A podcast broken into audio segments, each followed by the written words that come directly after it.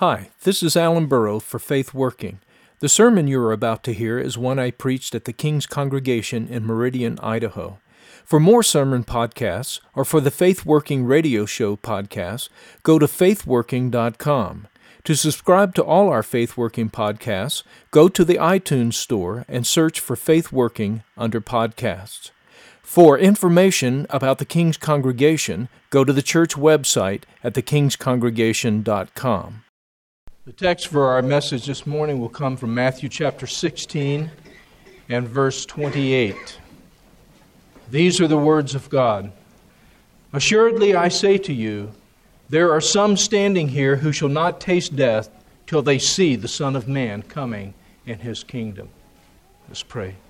God and Father, we come to you asking that you would feed us by your word through the Holy Spirit, that we would be made strong and wise and courageous and joyous in the service of you.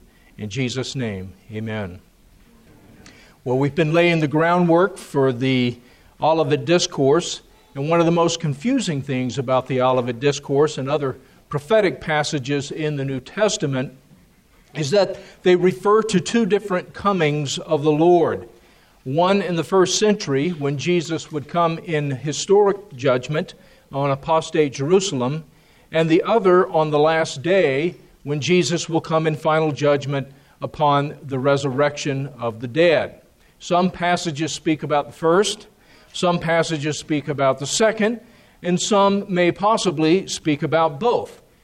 The result is it can be quite confusing for disciples of Jesus.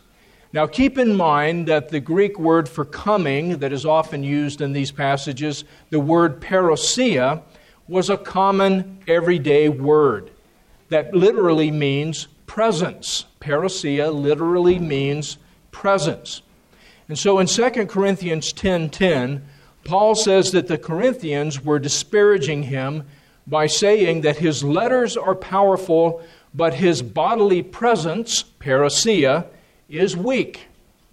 And by extension, parousia was used to mean coming or arrival, for if there was someone who was not present, for them to become present, they had to come or to arrive. And so in 1 Corinthians chapter 16 verse 17, Paul says that he is glad about the coming parousia of Stephanas. And as we saw last week when we looked at apocalyptic language in the Old Testament, the coming of the Lord, also the day of the Lord, were both used to describe God coming near to judge a particular nation or a city, historically speaking. And we looked last week as an, at an example from Isaiah chapter 13, which prophesies the military conquest of Babylon by the Medes, which was fulfilled in the 6th century BC. That was the coming of the Lord on Babylon. That was the day of the Lord for Babylon. That is when the sun and the moon ceased to shine for Babylon. That is when God shook the earth for Babylon and purged its sinners from the land. That was the nature of the apocalyptic language that God used to describe not the last day, but historic events which we know were fulfilled in the 6th century BC. So if we come to the New Testament from the Old, like Jesus' Jewish disciples in the first century, we will not automatically take Jesus' references to his coming or to the day of the Lord as referring to his return on the last day. We will, as the Old Testament teaches us, use the context of Jesus' remarks to determine whether he is talking about his coming to judge the world on the last day or his coming in history to judge a particular nation or city. Now, as modern evangelicals, we automatically tend to assume that all references to the coming of Christ or to the day of the Lord are referring to events still in the future and that they pertain to the last stages of human history, either to the return of Jesus on the last day or to the more modern dispensational, uh, innovational teaching of a special partial return of Jesus to rapture the church 1,000 years before the last day. But the, the evangelical tendency, the modern evangelical majority view, pushes everything to the end. It pushes everything to the future, to the second advent of Christ. Now, there is another view, which is much smaller view, but I need to point it out because it makes the opposite mistake. And this is a much smaller group that is known as full preterists. Preterist means that they, they understand the prophecies as having been already fulfilled.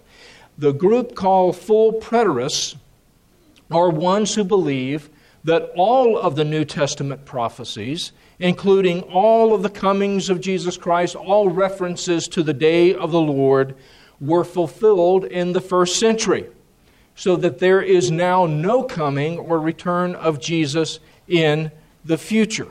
So the modern evangelical majority of view pushes everything to the end. It is all pushed off to the second advent of Christ. The full preterist view sucks everything to the beginning and says it was all fulfilled in the first century and now there's nothing yet to be fulfilled. Now, I don't believe either of these views is what the Bible teaches. I think both are mistaken, but I want to be very clear about something here. The full preterist view is by far the greater error. It is by far the greater error, okay? pushing everything to the end, to the second coming of Christ, is, I think, an error. I think it's mistaken. But it does not, it does not put one outside the historic Christian faith. I think it causes trouble. I think it causes mischief. I think it causes misunderstanding. I think it has led in large part to the radical dichotomy that the modern evangelical church sees between spiritual and earthly, and thinking that Jesus now speaks to us spiritually and speaks to us about things in our heart and speaks to us about forgiveness of sin and going to heaven when we die, but he doesn't say anything directly to the public square or to the nations or to politics or economics because he's not claiming those things. He's only interested in, spiritual things now. All of that mischief results in large part from pushing all of the prophecies off until the end. So I think it causes mischief. But believing that does not put one outside the historic Christian faith. It is not a denial of the faith. Full preterism, on the other hand, is it puts one outside the historic Christian faith, that is, sucking all the prophecies into the first century and saying they're all fulfilled. There is no second coming of the Lord Jesus still to look for.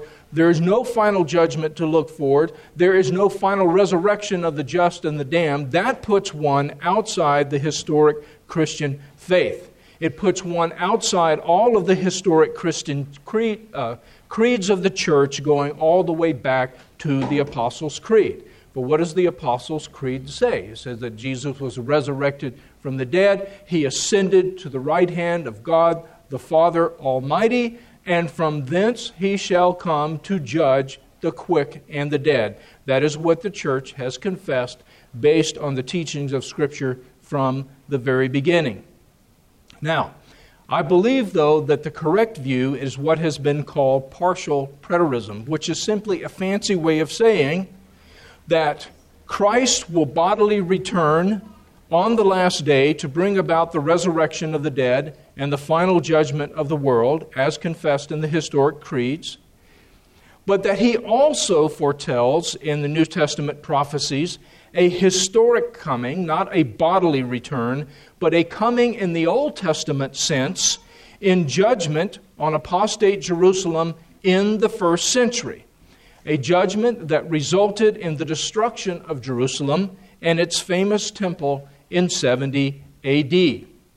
Consider verses such as Matthew chapter 24, verse 2, where Jesus in response to the apostles pointing out all the magnificence of the temple and how great and magnificent its stones were, Jesus says to them, Assuredly, I say to you, not one stone shall be left here upon another that shall not be thrown down. That was literally fulfilled in 70 AD. In Luke chapter 19, Jesus speaks similarly. He comes to Jerusalem, he sees the city, and he weeps upon, over it. He says, If you had simply known the time of your peace, but you didn't recognize it, and now it is hidden from your eyes. And he says this The days will come upon you when your enemies will build an embankment around you. That's referring to the old siege walls that a, a sieging army would make around a walled city. They will make an embankment around you and surround you and close you in on every side. They will level you and your children within you to the ground, and they will not leave in you one stone upon another. That is precisely what happened in 70 AD when the armies of Rome surrounded Jerusalem, laid siege to the city, and eventually took it, and they literally drug down the temple. Every stone uh, was taken down, and the city was left in rubbles. Now, as I say, the New Testament prophesies, I believe, two different comings, two different days of the Lord, and is it important that we keep them straight? Now, last week we looked at an example of Isaiah's prophecy from Isaiah chapter 13 talking about the military conquest of Babylon, we saw that there God uses the same kind of language that seems to be talking about the last day. It seems to be talking about the judgment of the world. It seems to be talking about the end of the universe and the taking apart of the cosmos in order to refer to a judgment on Babylon. So, what that means is this when we're coming to these different prophetic passages and we're trying to keep them straight, the presence of apocalyptic language itself, apocalyptic language like the sun will not shine and the moon will not give her light and the stars will fall from heaven. Okay, that's apocalyptic language.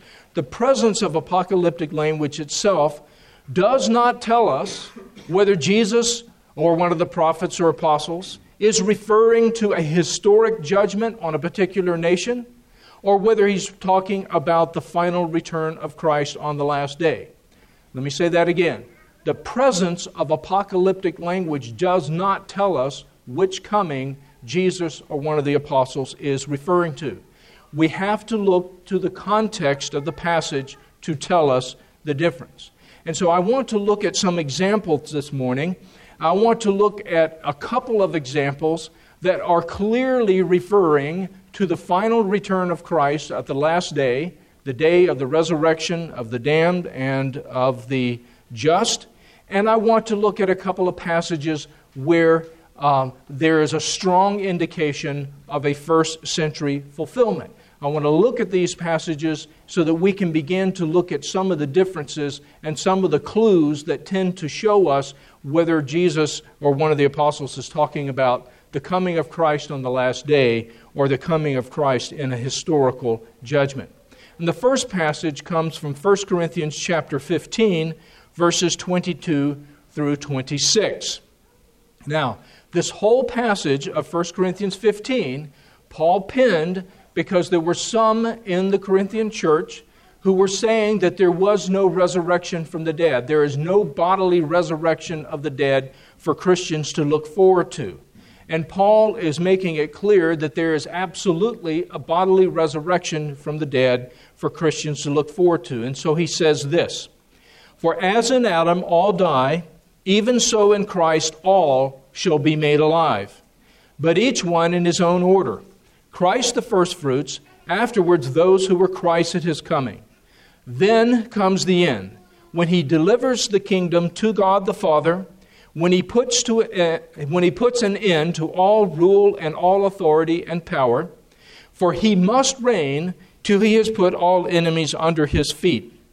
The last enemy that will be destroyed is death. Okay, let's make some observations here. Number one, this passage is crystal clear because it is speaking in straightforward language and it spans all the way from the resurrection of Christ in the first century until the final resurrection on the last day when the last enemy, says Paul, which is death, will be destroyed and when Christ will deliver up a perfected kingdom to God the Father. Number two, Christ's coming here is clearly referring not to a historic coming and judgment on some nation, but to the second advent of Christ, his return on the last day to bring about the final resurrection of the just and the damned and to judge the world. Number three, there is no expectation of immediacy here. Notice that there are no time frames indicated. There are no indicators of imminent fulfillment. There are no expressions such as at hand or at the door or this generation or be ready for you do not know the day or hour. None of that kind of language is in this passage. And number four, this passage excludes full preterism, for there is, there, there's clearly a bodily resurrection that remains not only for Christians, but for all mankind in the future upon the second advent of Christ. Now, I will lead you to read for yourself later on in 1 Corinthians 15, verses 51 and 54, where Paul talks about the nature of the resurrection. He makes even more clear that the nature of our resurrection will be like Jesus' resurrection, where it is a literal bodily resurrection. Let's go now to Acts chapter 17, verses 30 and 31. Acts 17, 30 and 31. Now, the context here is Paul is in Athens and he is preaching to the philosophers. They have heard him speaking in public places, and they want him to declare what is this strange new teaching that they're hearing from him. Now, he's been talking to them about the nature of God, that God is divine, he's not part of the creation, he cannot be uh, expressed through idols or worshiped through idols, uh, that he has up to that point left uh, much of mankind in, ignorance to pursue uh, kind of their own thoughts, but now through Jesus Christ, he is drawing all of that to an end. And so, Paul now in verses 30 and 31 is drawing his message to a conclusion. And he says this Truly, these times of ignorance God overlooked but now commands all men everywhere to repent, because he has appointed a day on which he will judge the world in righteousness by the man whom he has ordained. He has given assurance of this to all by raising him from the dead. Okay, let's make some observations. Number one, Paul is talking here to a Gentile audience. He's not talking to Israel. He's not speaking in any kind of special language which perhaps would have pertained to the Jews only. He's speaking to a Gentile audience. He is speaking in straightforward language. There is no apocalyptic language here. He's talking about the nature of God, the idolatry of mankind, how the times of ignorance are now over, and God is now commanding all men everywhere to repent. For he has appointed a day on which he will judge the world meaning not some particularly nation such as Babylon or Jerusalem, but he makes clear all men everywhere. Who's the cosmos he's talking about here? All men everywhere. And he is now commending all men everywhere to repent. And he has appointed a day in which he will judge all men everywhere by a man whom he has ordained. Who is that man? It is the man God has designated by raising him from the dead it is the Lord Jesus Christ. Number two, the judgment Paul is talking about here is clearly referring to the final judgment on the last day, not a historic judgment of some particular nation. Number three, notice there are no indicators of immediacy here. There are no time frames indicated, and there is no expectation of imminent fulfillment. The only application is repent. So the only, the only sense of imminence or the only sense of urgency is for each member of this audience, they don't know when they're going to die. And they don't know when their opportunity to believe and repent is going to end. But there is no imminent expectation that the judgment day is upon them. And then finally, as we saw with our first passage from 1 Corinthians 15, this passage excludes full preterism. It clearly refers to a final judgment in the future. So, looking at these two passages where we know for sure it's the second advent of Christ that's being talked about, let's pull together what we've seen that's common to both of them. Number one, straightforward language. clearly indicating that Jesus or the apostles are referring to the coming of Christ to judge the world on the last day in conjunction with the resurrection of the just and the damned. Number two, no indications of immediacy, no expectation that the predicted events would occur soon as opposed to sometime in the distant future. And number three, at least with these examples, we have no apocalyptic language. Now, we cannot say absolutely that apocalyptic language is never used to refer to the second advent of Christ.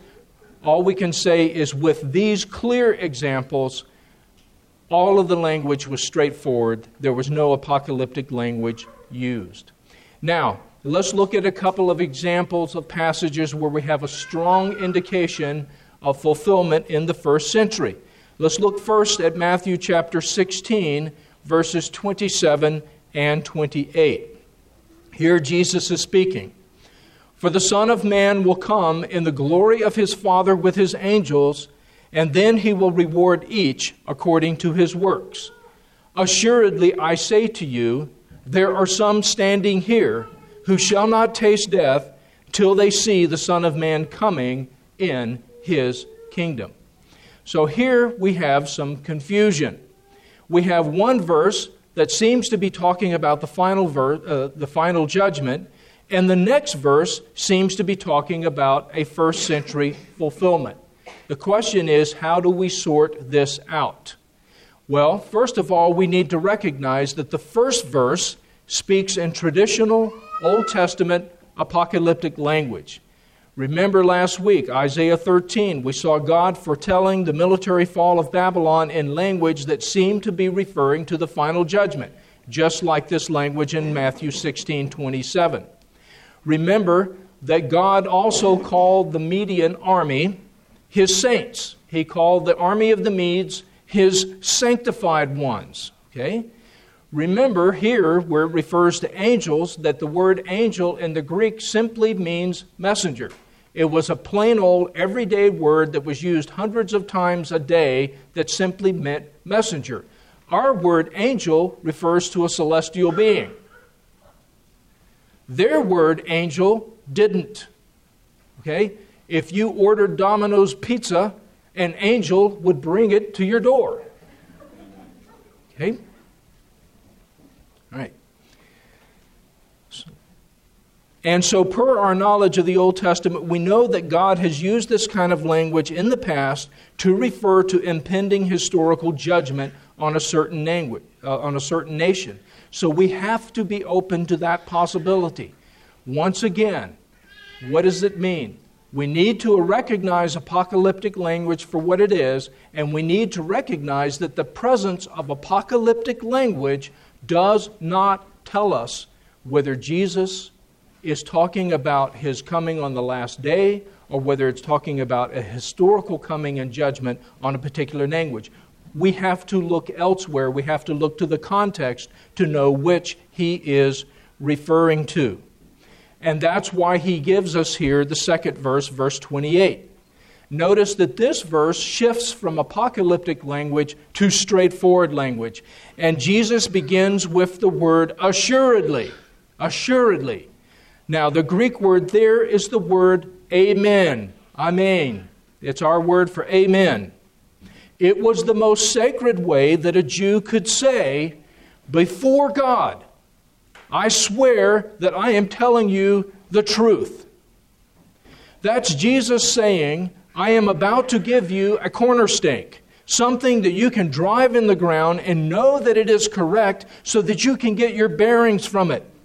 And then he says in straightforward language, looking his disciples in the eye, There are some of you standing here. So this is not a generic you, this is a specific you, referring to those into whose eyes Jesus was looking. He says, There are some of you standing here who will not taste death. He's not talking here about metaphorical death, he's talking about dying. He's talking about the separation of the soul from the body. He says that's not going to happen until you see with your own eyes the Son of Man coming in his kingdom. So the question for us here is this Are we going to interpret the apocalyptic language in light of the plain meaning of the straightforward language? Or are we going to interpret the straightforward language in the light of whatever meaning we assign to the apocalyptic language? Because the apocalyptic language, again, does not tell us what Jesus is referring to. All right? Well, I think if you really think about it, the, the answer is obvious. We want to take the straightforward language straightforwardly and take the apocalyptic language apocalyptically, which means there's going to be a judgment, and it's going to be Jesus who's bringing it about. That's what the apocalyptic language tells us. So that when we see ordinary looking events, like an army of one nation laying, laying siege to a city, such as Jerusalem in the first century, he wants us to understand that when we watch the reports on CNN, it's not normal events. It's Jesus.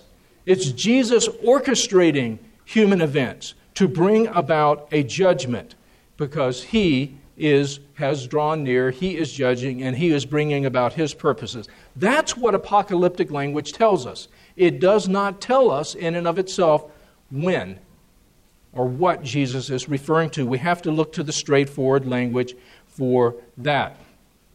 So we want to take the straightforward language straightforwardly, and we want to take the apocalyptic language apocalyptically. And when we do that, we see that he is dating here his coming, the coming of his kingdom, to the lifespans of those who were listening to him. That's the same kind of straightforward language we heard Paul using when he talked about the coming of Jesus on the last day. There in 1 Corinthians 15, there's no time references, there's no sense of immediacy. Here, Jesus talking, there is a time reference, the lifespans of those to whom he is speaking. And there's a sense of immediacy and imminence. This is going to happen in your lifetimes. That's what Jesus is saying. So that's how we want to take it. Take the straightforward language straightforwardly, take the apocalyptic language apocalyptically. Let's look at one other example Matthew chapter 24, verses 29 and 34. Immediately after the tribulation of those days, says Jesus, the sun will be darkened and the moon will not give its light. The stars will fall from heaven and the powers of heavens will be shaken.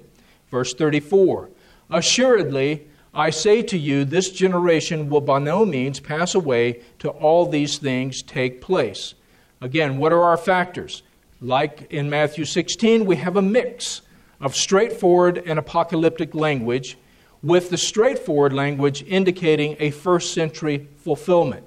Number two, we have a sense of imminence and immediacy. And so, as we learned in Matthew 16 here, we want to take the straightforward language straightforwardly and take the apocalyptic language apocalyptically. And so that would mean that we would look for a first century fulfillment because Jesus again begins with that word assuredly, amen, before God. I'm not lying to you. You can take this to the bank. I say to you, I'm speaking to you straightforwardly now. I'm not using apocalyptic symbolic language now. I'm telling you right now that this generation, this one, the one you're in, is not going to pass away until all of these things are fulfilled. Okay. Well, I want to then um, bring that together by showing you again there are two different comings of Christ which the New Testament teaches very clearly. And it's not all that hard to keep them straight if we keep the way the Bible uses its own language in mind. There is a coming of Christ on the last day, the day of the final resurrection of the just and the damned, the day when Jesus will put down the final enemy death, the day when Jesus will judge all mankind, when he will present to the Father a perfected kingdom. But there is another coming of Christ another drawing near of Jesus to judge, which the New Testament talks about. That is not a bodily return of Jesus Christ, but that is a coming of Jesus Christ, like it was used in the Old Testament for Jesus to bring historic judgment upon apostate Jerusalem. The Jerusalem that would reject the Messiah and would also reject 40 years of apostolic preaching and testimony of the Holy Spirit before Jesus would finally confirm that generation in its unbelief and bring historic judgment upon that generation using the armies of Rome, just like he used the armies of the Medes in Isaiah chapter 13, using the armies of Rome in the first century to bring about his sovereign will. And we need to keep them straight. So I want to leave you with three final thoughts. Three final thoughts. The first thought is this take comfort. Take comfort. We know the New Testament teaches these two different comings of Christ one on the last day and one in historic judgment in the first century on apostate Jerusalem. We know the, the prophetic passages in the New Testament are referring to one or the other. And we know that they're both true. So take comfort in that. It is okay if you cannot figure out every single passage. It's okay if you can't figure out every single passage. All right? Take comfort in that. Number two, have a too hard to do folder. Have a too hard to do folder. If you don't actually have one in your file cabinet, put one in your file cabinet in your mind. You have a too hard to do folder. And that's where you put passages or verses that are too hard for you to do right now. Don't feel compelled and don't let anyone force you to make a hasty interpretation of a prophetic passage. If it's too hard to do, put it in your too hard to do folder and tell your friend that you aren't sure what the passage means. And you can come back to it later. Some passages can stay in the too hard to do folder for years, and that's okay. Because you know it's either talking about the final return of Christ on the last day, or his coming in the first century in judgment on Jerusalem, or possibly it's talking about both. You know that, right?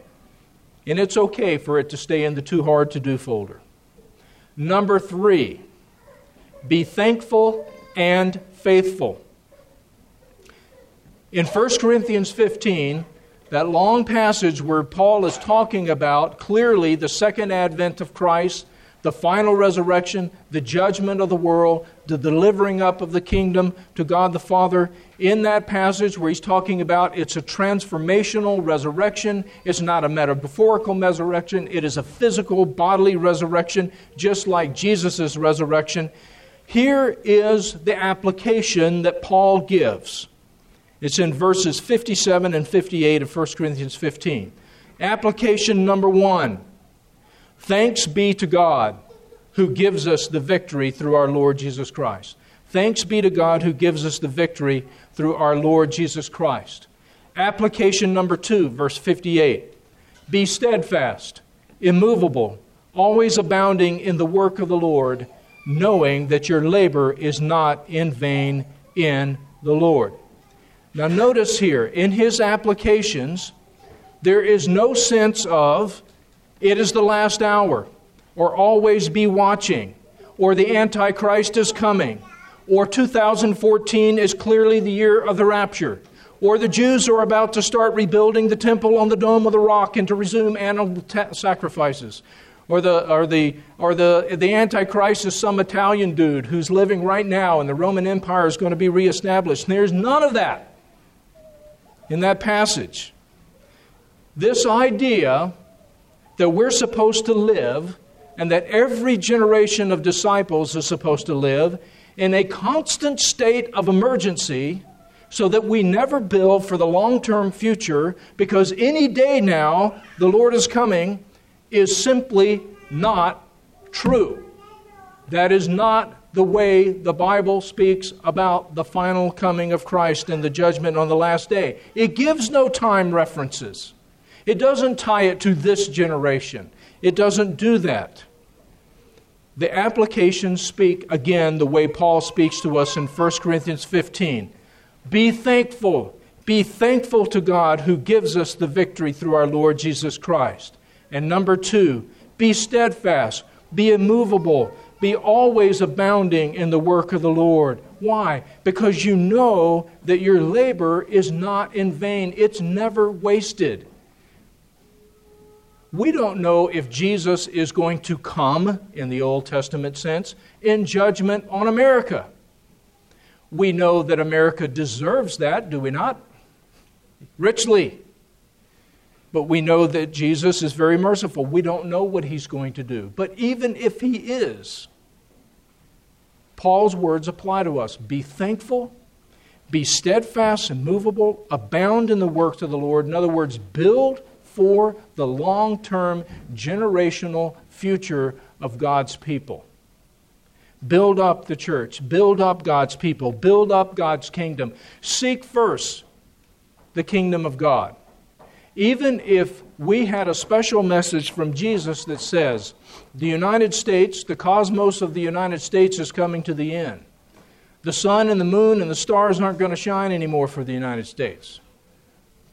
You know, three or four of the churches that Jesus wrote in the book of Revelations in the first several chapters there, where he's writing to historical churches in the first century and he's telling them how they're doing, three or four of them, he threatens them with a private coming.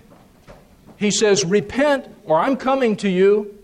Repent, or I'm coming and taking your lampstand away. I'm going to take your witness away. Repent, or I'm coming to you. I'm going to bring the rod he promises three or four churches, if they don't repent, he's going to give them a private coming, which is not a good thing for any individual church. But even if we knew that Jesus was coming in judgment on our country in our lifetimes very soon, what would be the word of God to us? Seek first the kingdom of God.